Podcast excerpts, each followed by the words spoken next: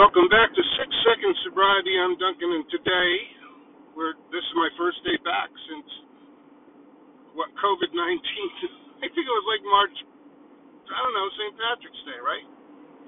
So, anyway, um, I don't know where else to put this subject, so I'm giving it to you guys. And, uh, you know, a lot of it is this uh, I've had time. I, I'm out of still out of work, right? So I'll still be out of work till July 30th. So now that I've started going again, I'll be on wheels. You'll have a lot to listen to because I started doing a lot of work and and how to was adjust to Zoom meetings and all that stuff. But with the work comes more work. The lucky thing, the nice thing, is that when you have the when you're working on yourself, right? Uh, things flow one into the other. So it kind of like it's just like pushing a domino, and it's not. It doesn't become work. It just becomes realizations. Realizations. You know, everybody says that four-letter word, but really, what it is is you you're, you're growing. Um, you know, little by little, making these realizations and then you can go do something about it. You have to take action, though, brother. This is the thing.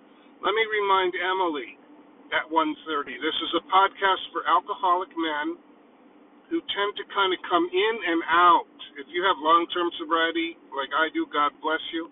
I don't say which recovery program I'm in. It doesn't really take a genius to figure that out, but there are a lot of 12-step recovery programs, and I feel like this these talks can help just about anybody, especially people who are normal. If they would go listen and do a little of this work themselves instead of sitting cross-legged meditating or listening to some hot ass chick in a, you know, yoga.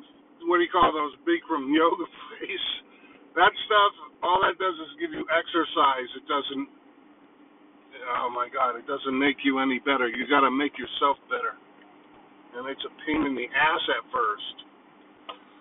Because you, the hardest part, you know, we all know, the hardest part of all of this is saying, I, I can't, I can't stop, and I can't not stop eating cheeseburgers or drinking or, you know, in my case, blondes, I'm O forever.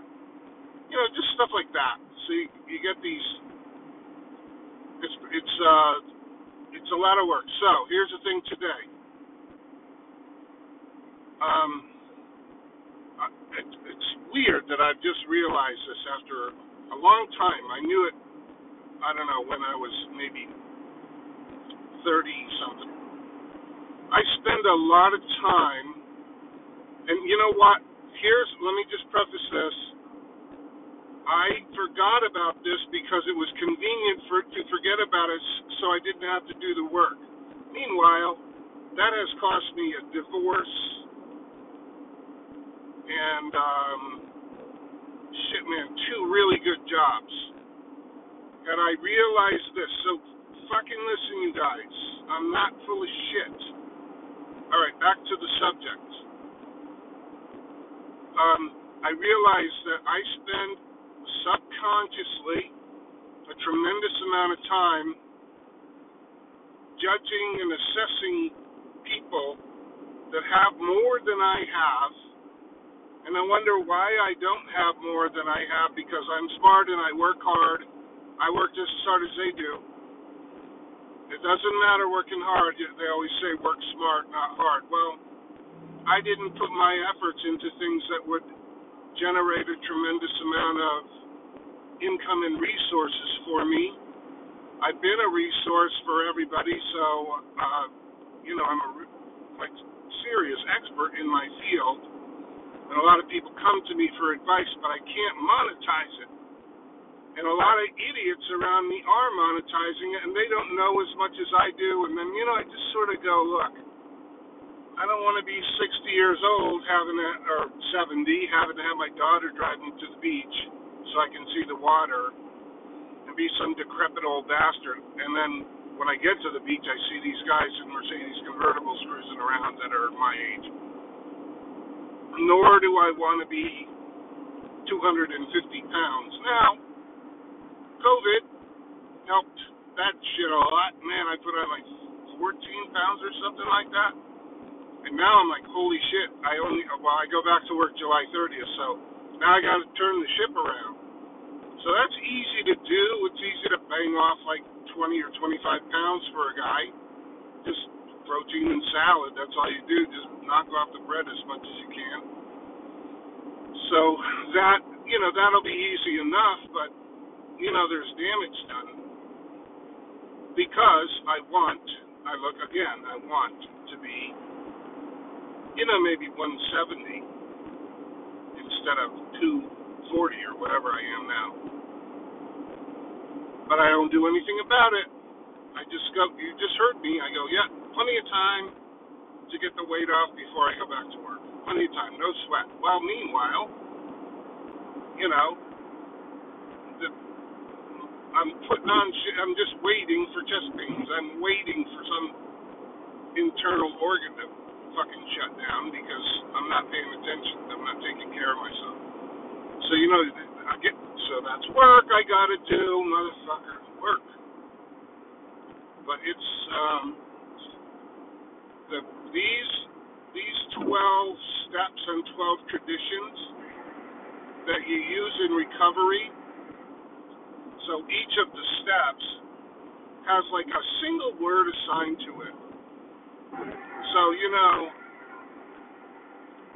one of them might be forgiveness for when you make your amends, or one of them might be confession when you sit with your with with your uh, in front of God and another human being, whoever that human being is. Usually, it's your sponsor, your coach. Sometimes it's like a minister. Um, and you know, if it's your lawyer, he already knows. So lawyers might be a little easier for some people. Anyway, the they're expensive though. Anyway, the the whole point of this is there those single words in each of the twelve steps that define the twelve steps, right? Those are called the principles. Dude, I was I was in recovery for at least um I think I think I've said this maybe a year and a half or two before I ever saw. They never even knew there were principles. I saw the sign on the wall a lot, and I'm like, what the hell is what the hell is that? What the hell is that? I never heard the word principles, and I was like, what the hell is that? What the hell is that? and then, boom! One day my head, I heard a pop, and my head came out of my ass, and it was like, oh, that's what they almost like a just a short version, right? Man, that, that is so helpful to know. So anyway during this whole thing, I've been studying internet marketing, and I'm going to um, up more, and I'm going to uh, start like I think I'm going to start a thing where I can take the the principles that we use to stay clean and sober and apply them to normal people now. And that includes your wife, your mom, your boss, your kids. Right? And and maybe your bookie. Because he'll maybe get a little better grasp of what you're going through. Still gonna lose a finger, get a knee shot out from under you, but you know, at least you'll know why. He'll be sympathetic to your cause. Because he's he's just an addict. He's an alcoholic. He can't help himself. That's what most people think.